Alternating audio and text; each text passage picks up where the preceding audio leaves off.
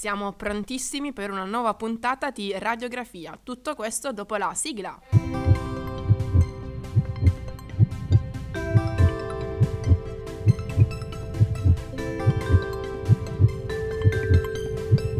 Radiografia.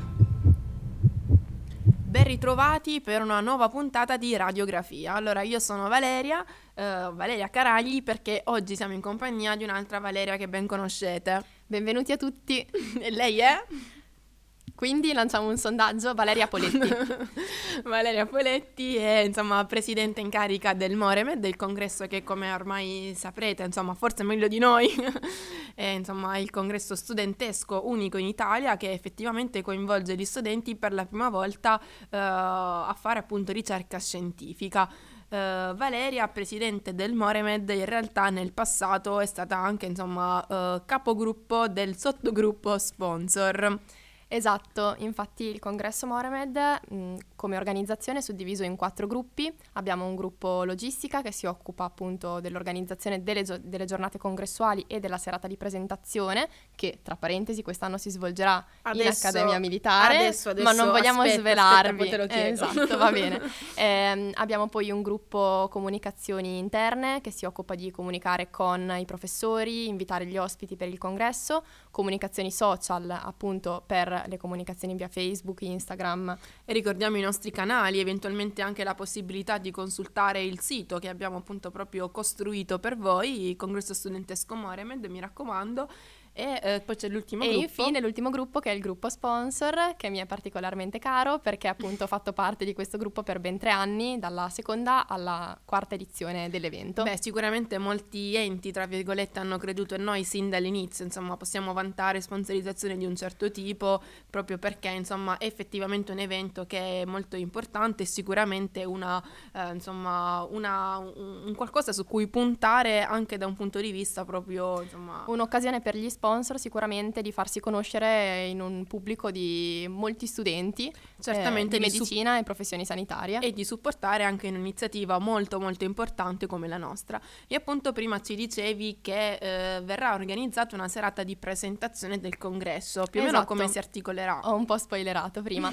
Eh, questa serata di presentazione si svolgerà il 29 novembre presso l'Accademia Militare di Modena al Palazzo Ducale eh, con le sue bellissime sale e i suoi appartamenti di Stato. Avremo una prima fase appunto della serata che si svolgerà in Aula Magna.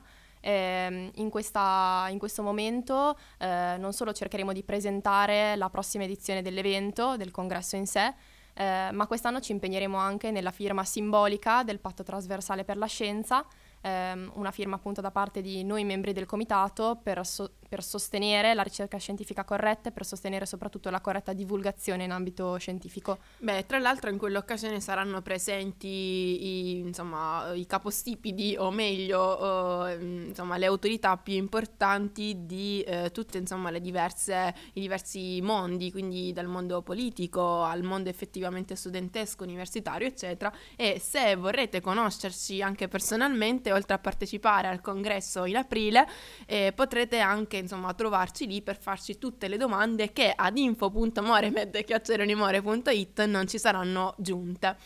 E allora, eh, cominciamo a svelare l'argomento di oggi. Oggi parleremo di epilessia, giusto Vale? Esatto, oggi parleremo di epilessie e di convulsioni febbrili nella parte finale della puntata. Perfetto, allora prima se sei d'accordo manderei la clip dei ragazzi che abbiamo intervistato per capire cosa si sa in giro di epilessia. Sono perfettamente d'accordo allora, anche perché ho intervistato parecchi amici. Eh, cosa, cosa pensi e poi vediamo se effettivamente possiamo confermare queste tue teorie.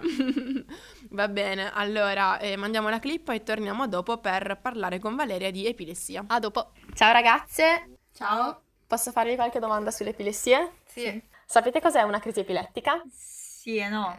Cioè, l'ho vista dal vivo, ma non so cosa succede al tuo corpo. Questa persona ha avuto una crisi epilettica e è caduta per terra. Mi ricordo che qualcuno l'ha messa su un fianco e qualcuno ha provato a tirargli fuori la lingua, però ho scoperto che è una cosa che in realtà non si deve fare. E poi niente, poi è arrivata l'ambulanza e però, cioè, da quel che so, in teoria la persona si riprende da sola dopo. Ok, secondo voi bisogna sempre chiamare il pronto soccorso quando qualcuno ha una crisi epilettica?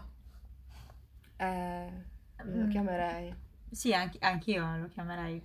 Anche perché Poi, non sappiamo la nece- persona che problemi ha. Cioè, se è necessario o no, questo non lo so. Io la chiam- lo chiamerei però. Mm. Ok. Perché sono... Cioè, non so quello che dovrei fare in quel momento. L'epilessia è un problema che dura tutta la vita o può risolversi secondo voi? Secondo, Se si sa mm, qual è la causa, forse si può risolvere. secondo me può, cioè, migliora andando avanti con l'età, però cioè, può essere che migliora, eh, però non ho mai sentito che scomparisse del tutto. Oggi siamo qui a parlare di epilessia e convulsioni con... Massimo? E Roberta? Ok. Sapete cos'è una crisi epilettica? Sì. Ho assistito quando ero piccolino, 13 anni, un mio amico gli è, gli è venuta e io, ti dico la verità, la prima volta sono rimasto sconvolto, poi ho capito con gli anni cos'era. No, io fortunatamente invece dal vero non ho mai visto nessuno stare male, l'ho sempre solo studiato sui libri. Ok. E come bisogna comportarsi di fronte a una crisi epilettica?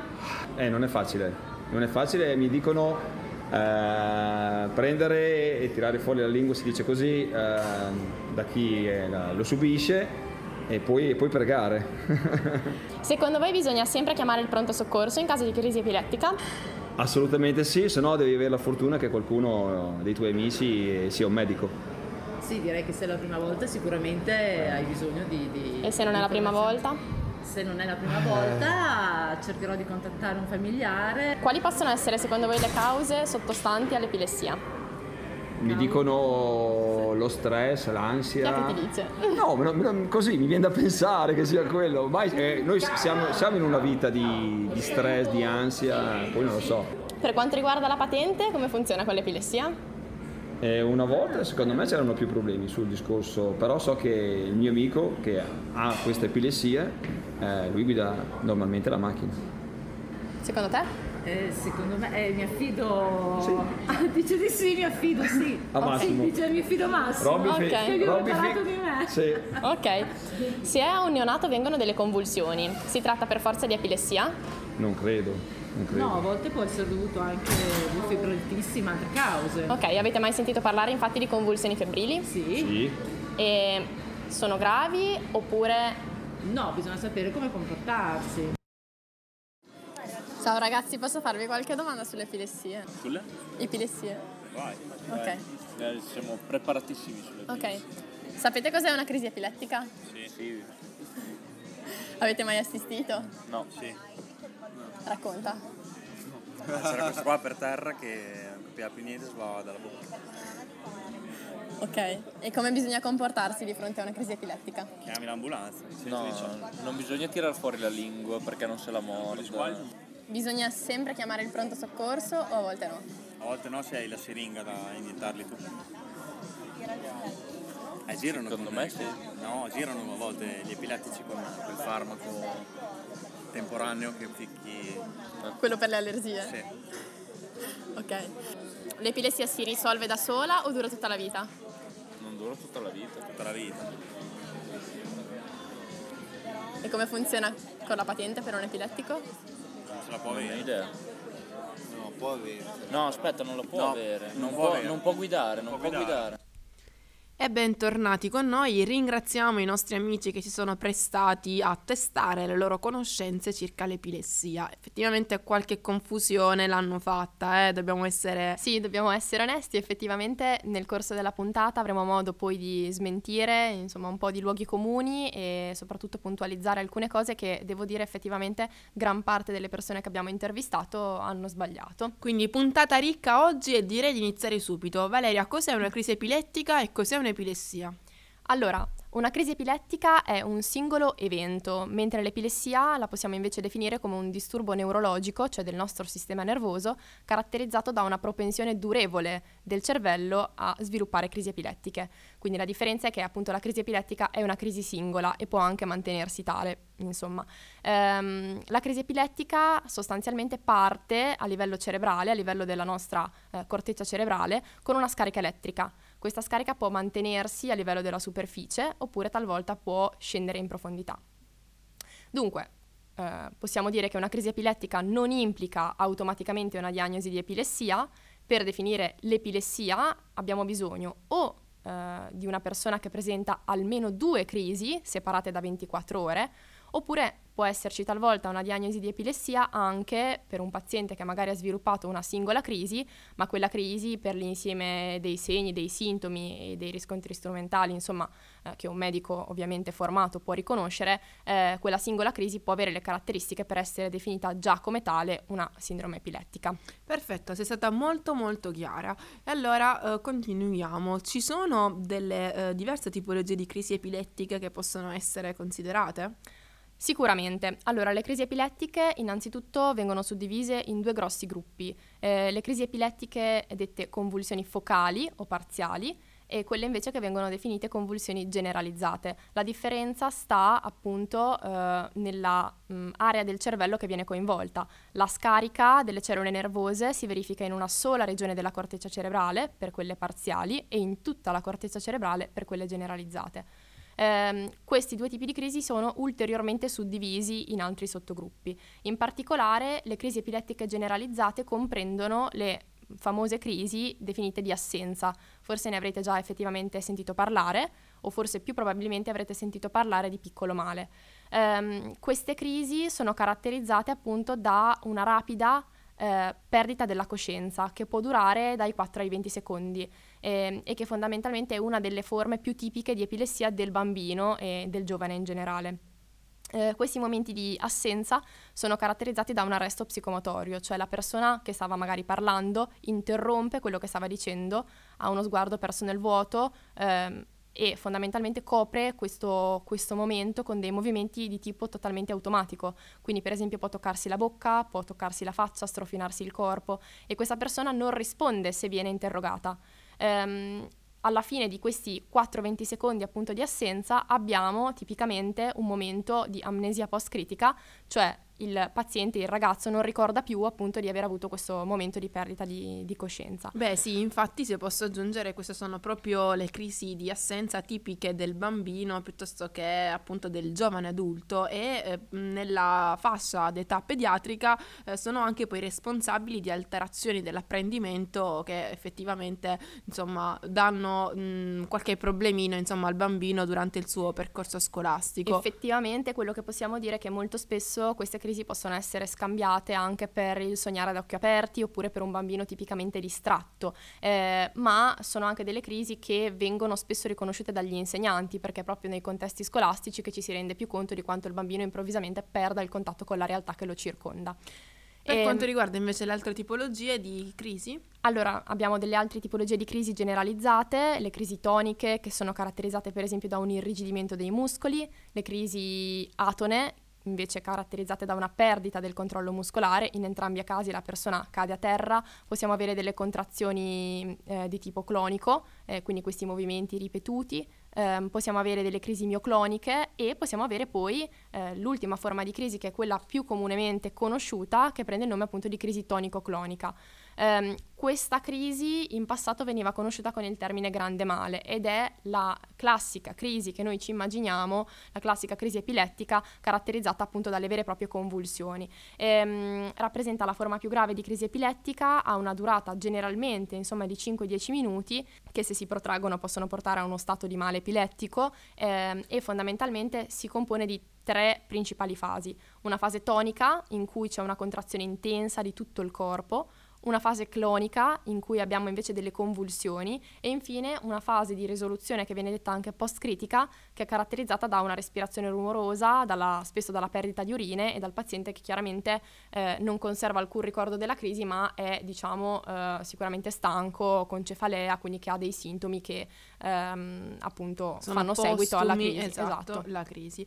Uh, bene, allora, uh, per quanto riguarda invece le convulsioni focali? Le convulsioni focali invece sono delle forme di convulsioni che, come dicevo, partono, interessano con la scarica eh, elettrica, possiamo dire interessa solo una parte eh, della corteccia cerebrale e non tutta. E queste convulsioni focali ehm, vengono suddivise in semplici, senza perdita di coscienza, e in complesse, eh, cioè con perdita di coscienza. La distinzione tra tutte queste forme di crisi è abbastanza complicata. Eh, quelle complesse possono essere caratterizzate per per esempio da movimenti particolari di solo una parte del corpo, eh, la persona che tende a muoversi in cerchio, a fare certi movimenti con solo un arto piuttosto che con l'altro, e poi abbiamo invece le crisi semplici che ehm, sono caratterizzate da, eh, per esempio, alcune manifestazioni motorie, eh, limitate a un'area del corpo, a sensitive come formicoli, oppure allucinazioni, alterazioni del gusto e dell'olfatto, cioè persone che sentono odori quando questi odori non ci sono. Bene, molto molto interessante. E direi che adesso ci fermiamo per una breve pausa musicale, poi torniamo qui per continuare il nostro discorso circa appunto le epilessie. A dopo. A dopo.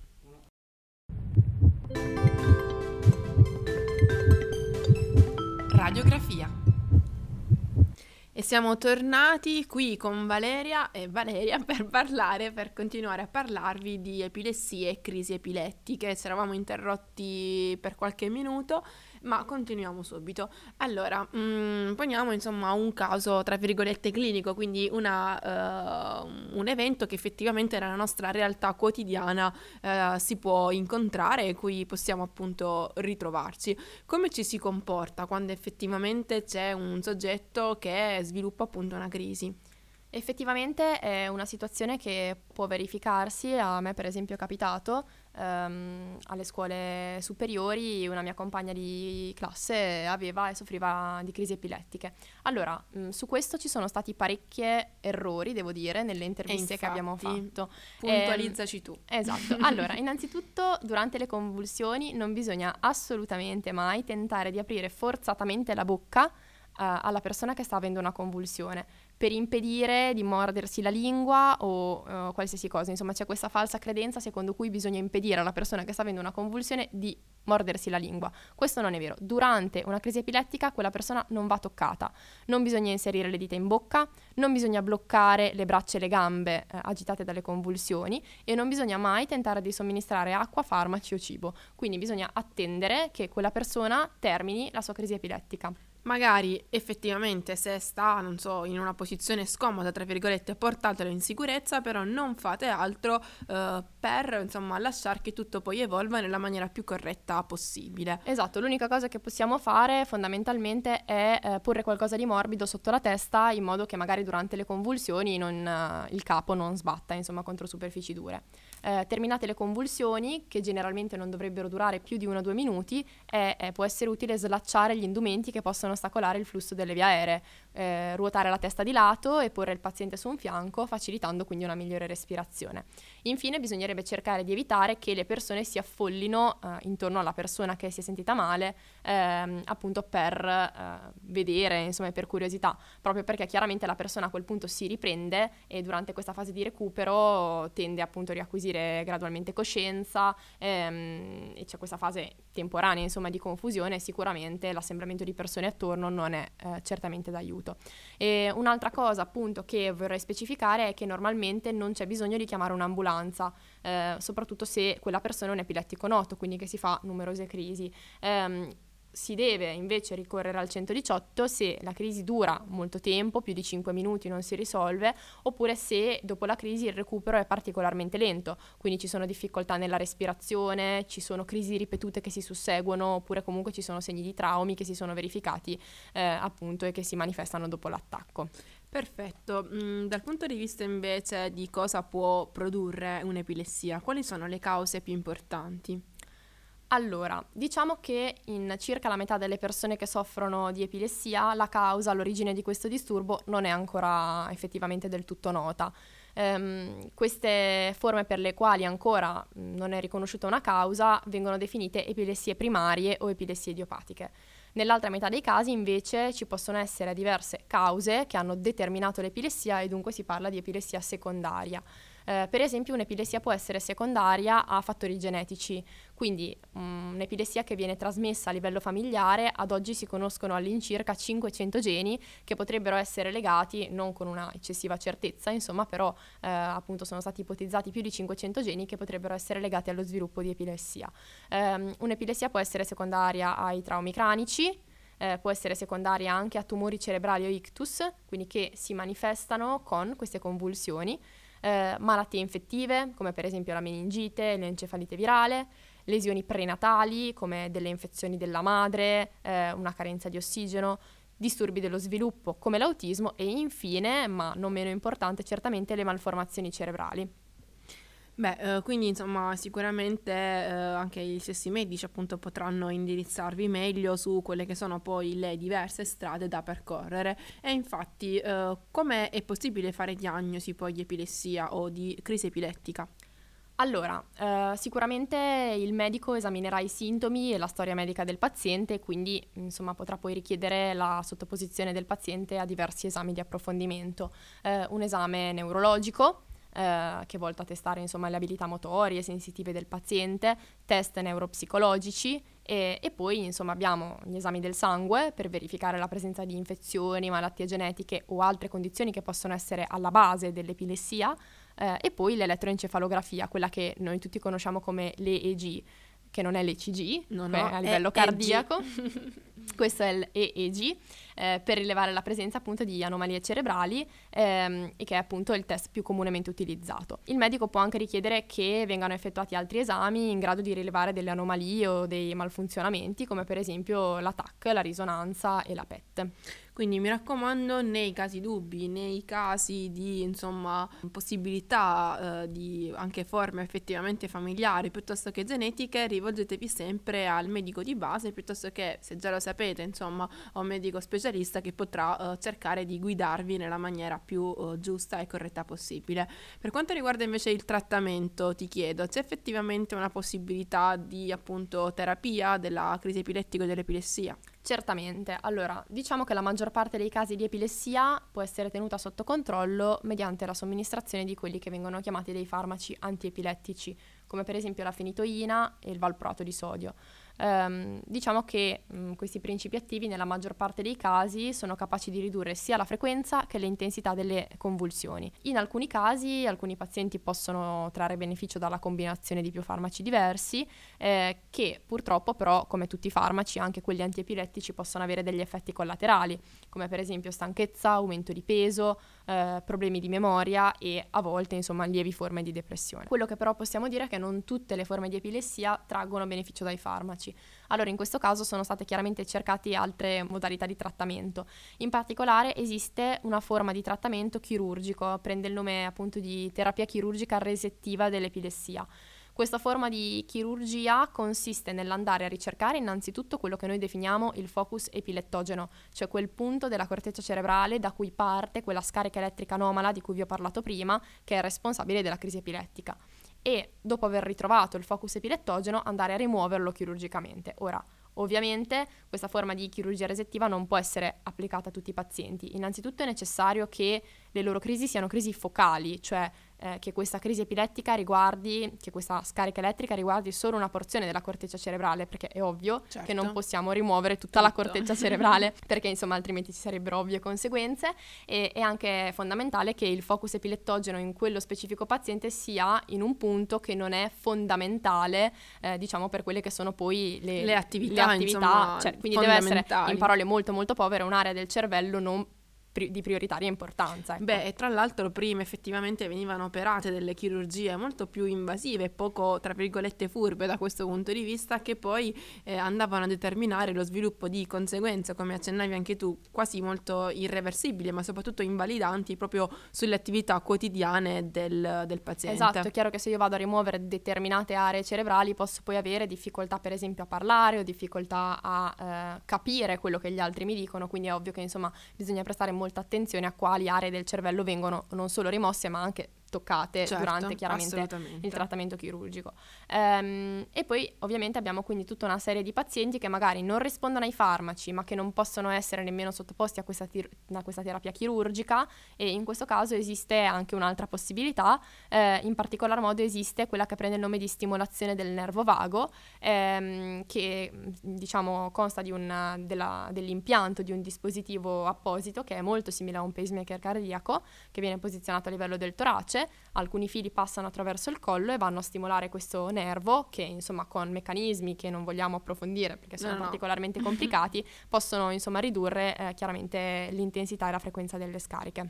Bene, allora info.moremed.it per qualsiasi domanda e dubbio voi abbiate. Adesso ci interrompiamo per una pausa musicale e poi ci ritroviamo qui per parlare di epilessie. A dopo. Radiografia. E allora amici di Radiografia, bentornati Valeria con Valeria qui per parlarvi di epilessie e tutto quanto insomma ne consegue. Vi dobbiamo informare di una cosa, cioè durante questo breve intermezzo musicale i nostri colleghi aspiranti medici e in particolare aspiranti neurologi ci hanno chiesto informazioni in più proprio sulla tecnica che Valeria diceva di stimolazione del nervo vago, un nervo molto importante e allora io chiederei il contributo in questo, in questo caso appunto del nostro eh, bravissimo regista Stefano Resca che sicuramente ci saprà dire come è, mh, è il procedimento per stimolare il nervo vago. No, no, stiamo sul vago. Ecco, questa potevamo anche evitarla, ragazzi, non mi suggerite più di fare questi approfondimenti perché il regista non era eh, indicato per questo tipo di discorso. E allora giriamo pagina se sei d'accordo. Sì, non preparato Stefano. E in questo caso non stiamo sul vago ma approfondiamo. Meglio, meglio, approfondiamo. Allora, l'epilessia può guarire o no?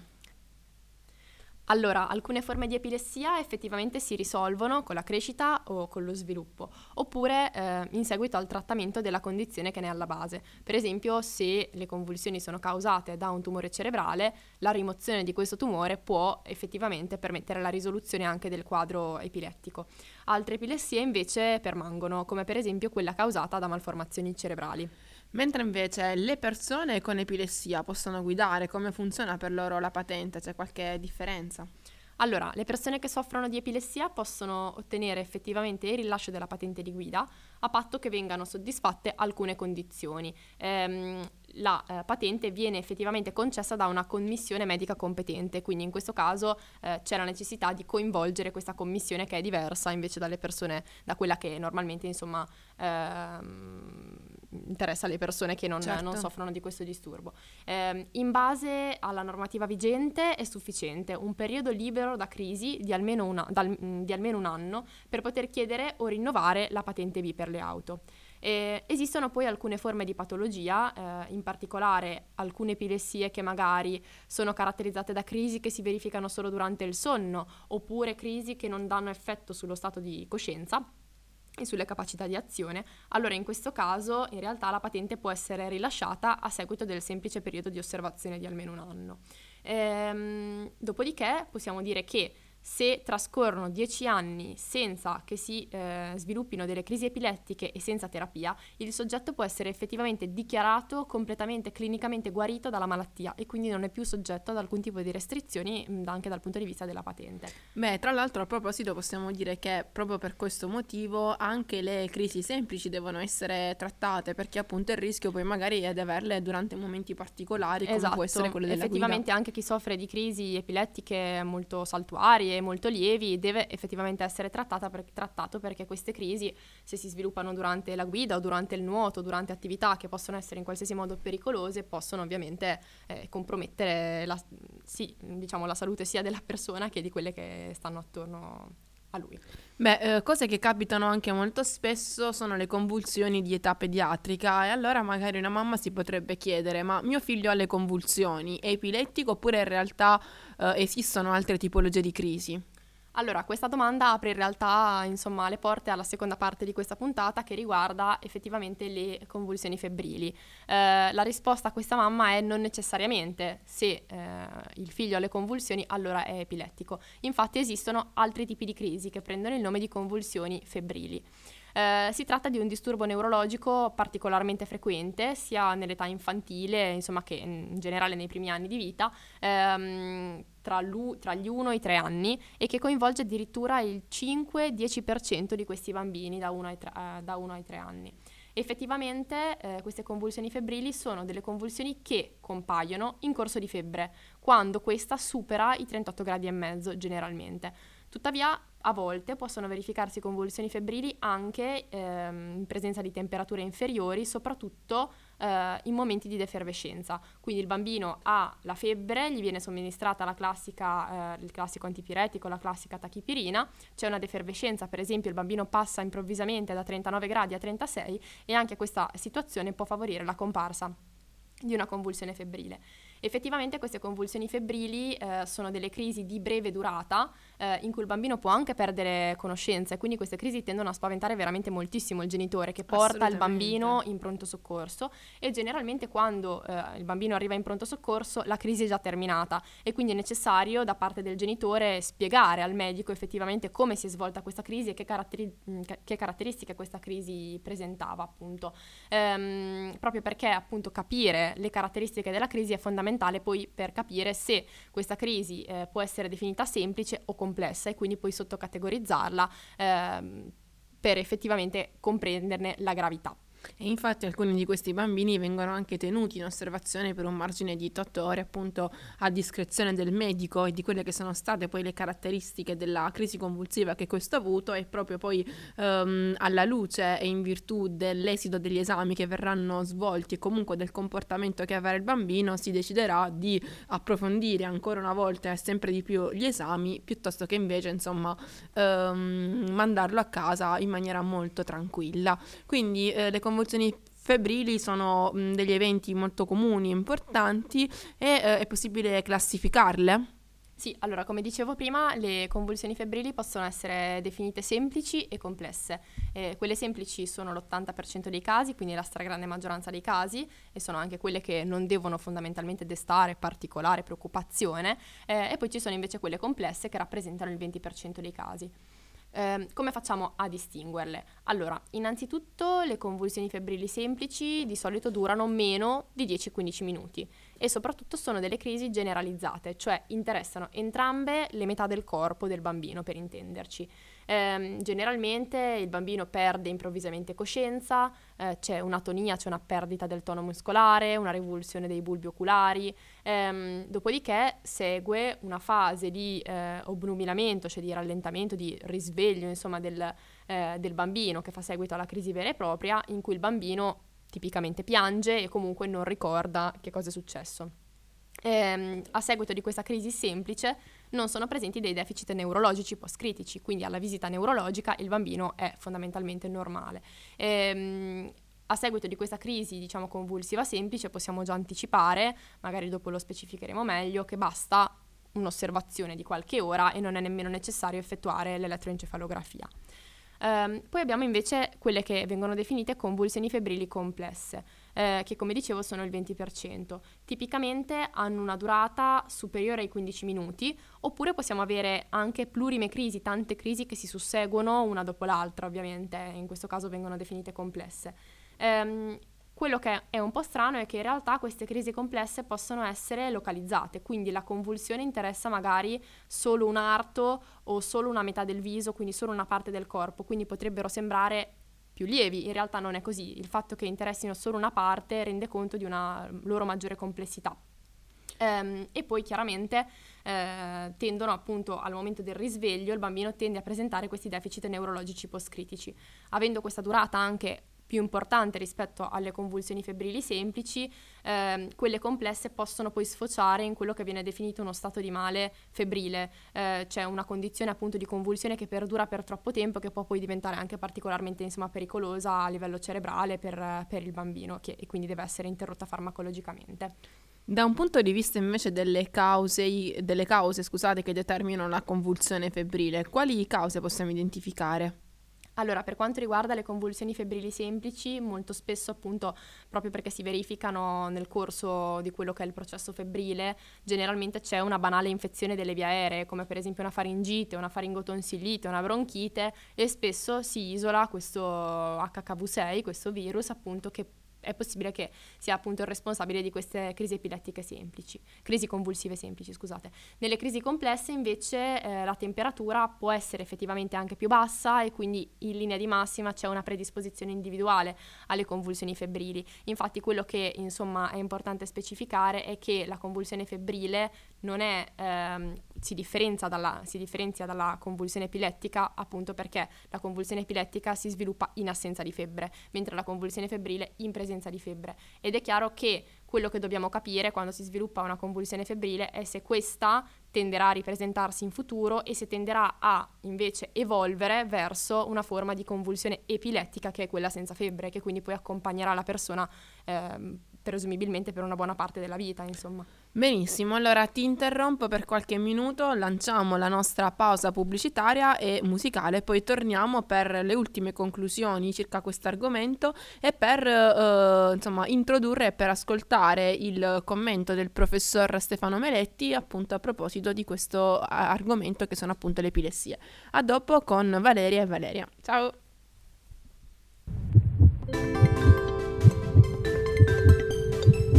Radiografia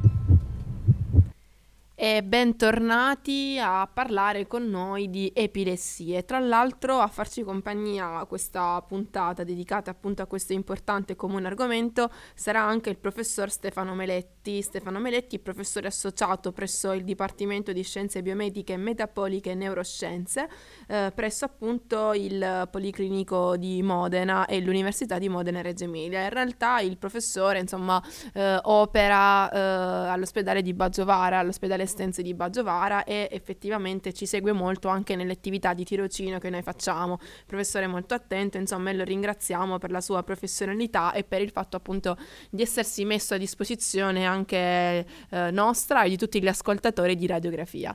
Ma tornando a parlare appunto dell'argomento di oggi, qual è il rischio, Valeria, di recidive eh, appunto legate proprio a questo tipo di patologie, di convulsioni e di crisi?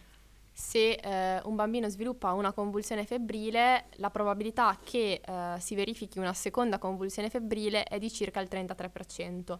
Ehm, effettivamente è stato calcolato invece che questa probabilità tende a salire al 50% quando si verifica una seconda crisi ehm, e quindi è molto importante istruire i genitori su come comportarsi chiaramente di fronte eh, al proprio figlio che ha la tendenza a sviluppare queste, queste forme. Ehm, ovviamente eh, i fattori maggiormente associati, reci- associati, al rischio di recidiva sono l'età inferiore ai 18 mesi e la familiarità. Quindi bambini che eh, sviluppano crisi sotto i 18 mesi o che hanno familiari che hanno sviluppato frequenti eh, convulsioni febbrili hanno una maggior tendenza a ripresentarle. Ehm, per quanto riguarda appunto eh, bambini che sviluppano una seconda crisi di tipo semplice oppure una prima crisi che però è già di tipo complesso, eh, chiaramente dovranno essere sottoposti a uno studio neuroradiologico con una risonanza, con un'elettroencefalografia per escludere che ci siano poi eventuali alterazioni strutturali, insomma, che possano essere responsabili. Mentre invece, come dicevamo, l'elettroencefalografia non è necessaria per le forme semplici perché appunto sono a basso rischio ed effettivamente l'elettroencefalografia non mostrerebbe nulla di eh, rilevante. Dal punto di vista invece del trattamento farmacologico, quali sono i principali farmaci che vengono utilizzati? Nella convulsione febbrile quello che dobbiamo cercare di fare è fondamentalmente ridurre la febbre, quindi somministrare al bambino paracetamolo e ibuprofene. Ehm, inoltre eh, si possono anche somministrare dei farmaci per fermare le convulsioni come il diazepam che è il comune Valium, ma in realtà questo si cerca di evitare di farlo, si fa eh, effettivamente solo ed esclusivamente se la convulsione dura per più di 15 minuti, quindi sta evolvendo verso un quadro di insomma, male febbrile. Um, e uh, quello che insomma possiamo dire però è che se un bambino ha una tendenza a sviluppare frequentemente convulsioni febbrili in corso di febbre, oltre alla somministrazione dell'antipiretico uh, è possibile somministrare qualche goccia di Valium preventiva appunto per evitare che anche in quel caso sviluppi la convulsione. Beh, eh, direi che anche mm, insomma, per quanto riguarda questa cosa sei stata molto molto chiara. Eh, allora, se invece poniamo il caso di una mamma che appunto si presenta da noi in pronto soccorso in ospedale chiedendo questa domanda, cioè mio figlio ha le convulsioni febbrili, gli verranno ancora o peggio, sarà a rischio poi di sviluppare l'epilessia, avrà epilessia? Cosa ci rispondi? Allora, come dicevamo prima, ehm, le probabilità di sviluppare altri attacchi febbrili sono maggiori se il primo episodio si è manifestato al di sotto dell'anno di età oppure se ci sono dei parenti prossimi che hanno sofferto di queste stesse convulsioni febbrili, cioè quello che abbiamo detto prima. Ehm, I bambini che hanno episodi, un singolo episodio di convulsioni febbrili semplici sono a rischio assolutamente basso di evolvere poi a un vero e proprio disturbo epilettico, cioè una convulsione senza febbre. Eh, se i bambini invece hanno manifestato convulsioni febbrili complesse o sono presenti altri tipi di fattori di rischio, chiaramente il rischio di evolvere verso una diagnosi di vera e propria epilessia è maggiore. Poi chiaramente ci sono alcuni bambini in cui episodi molto lunghi di convulsioni febbrili eh, possono portare effettivamente a delle alterazioni a livello cerebrale e quindi anche in questo caso è importante specificare che come nelle crisi epilettiche anche in quelle febbrili eh, la crisi va trattata, insomma per quanto possa essere semplice o per quanto possa essere non allarmanti in un primo episodio va chiaramente gestita. Ricordiamo info.moremed.it, qualsiasi altro dubbio o domanda, siamo qui apposta appunto per cercare di uh, venirvi incontro appunto e cercare di rispondere alle vostre domande.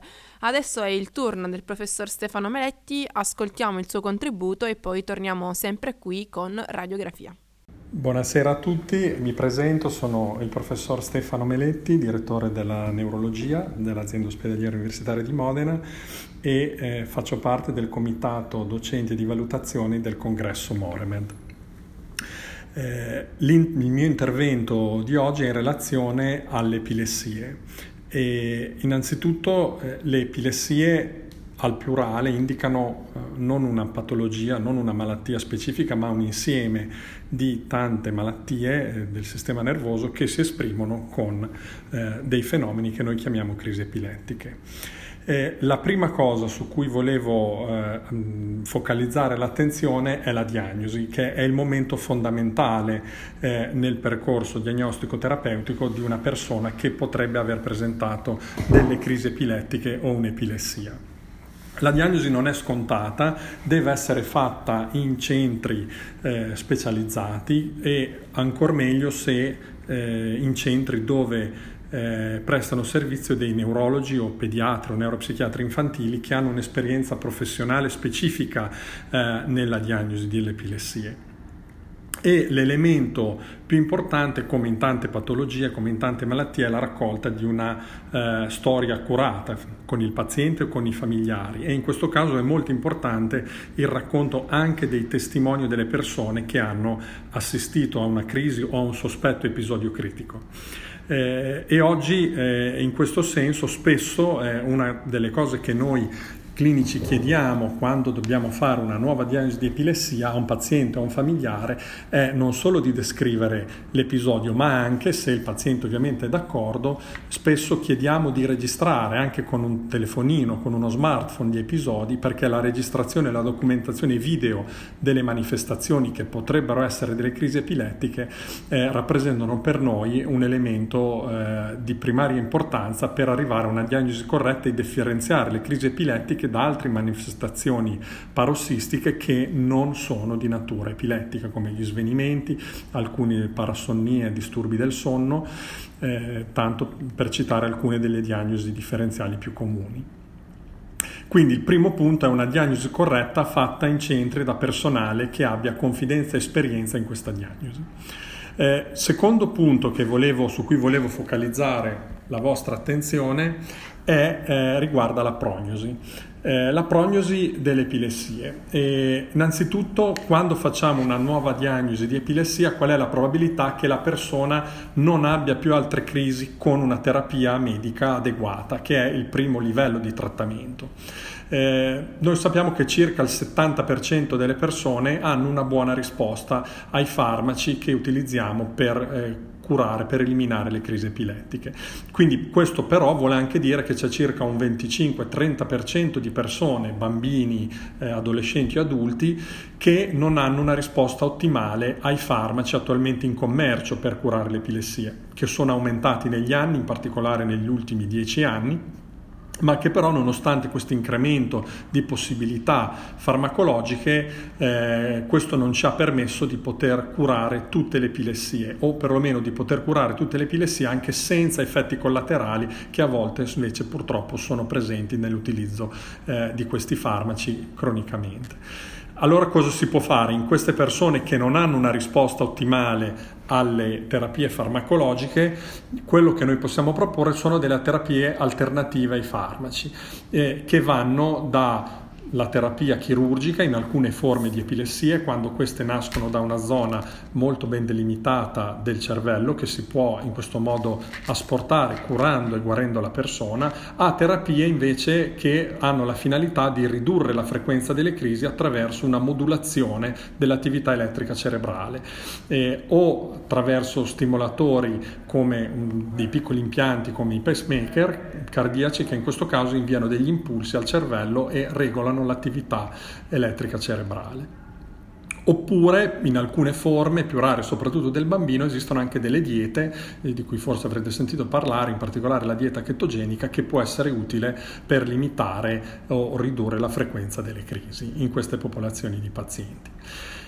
Con questo termino il mio intervento e eh, vi saluto e mi raccomando di eh, partecipare al prossimo evento Moramed che sarà organizzato per la prossima primavera, in particolare nel mese di aprile. Un saluto a tutti e buona serata.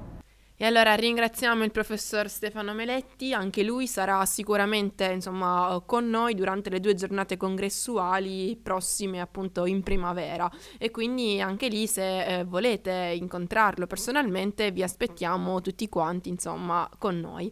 E allora io ne approfitto anche per ringraziare la nostra presidentessa Valeria Poletti Grazie a tutti, a tutti gli ascoltatori e, e an- grazie a Valeria anche che ogni volta ci intervista. Beh, insomma, molto... si fa quel che si può. Allora, io vi auguro una buona serata e sicuramente anche Stefano vorrà, vorrà, vorrà darvi appunto il suo caro saluto. Prego l'intervento dalla regia. Ciao! ecco, un intervento lontano questa volta. In ogni caso vi aspettiamo sempre, sempre qui ogni giovedì dalle 18 alle 19 con Radiografia. Ciao!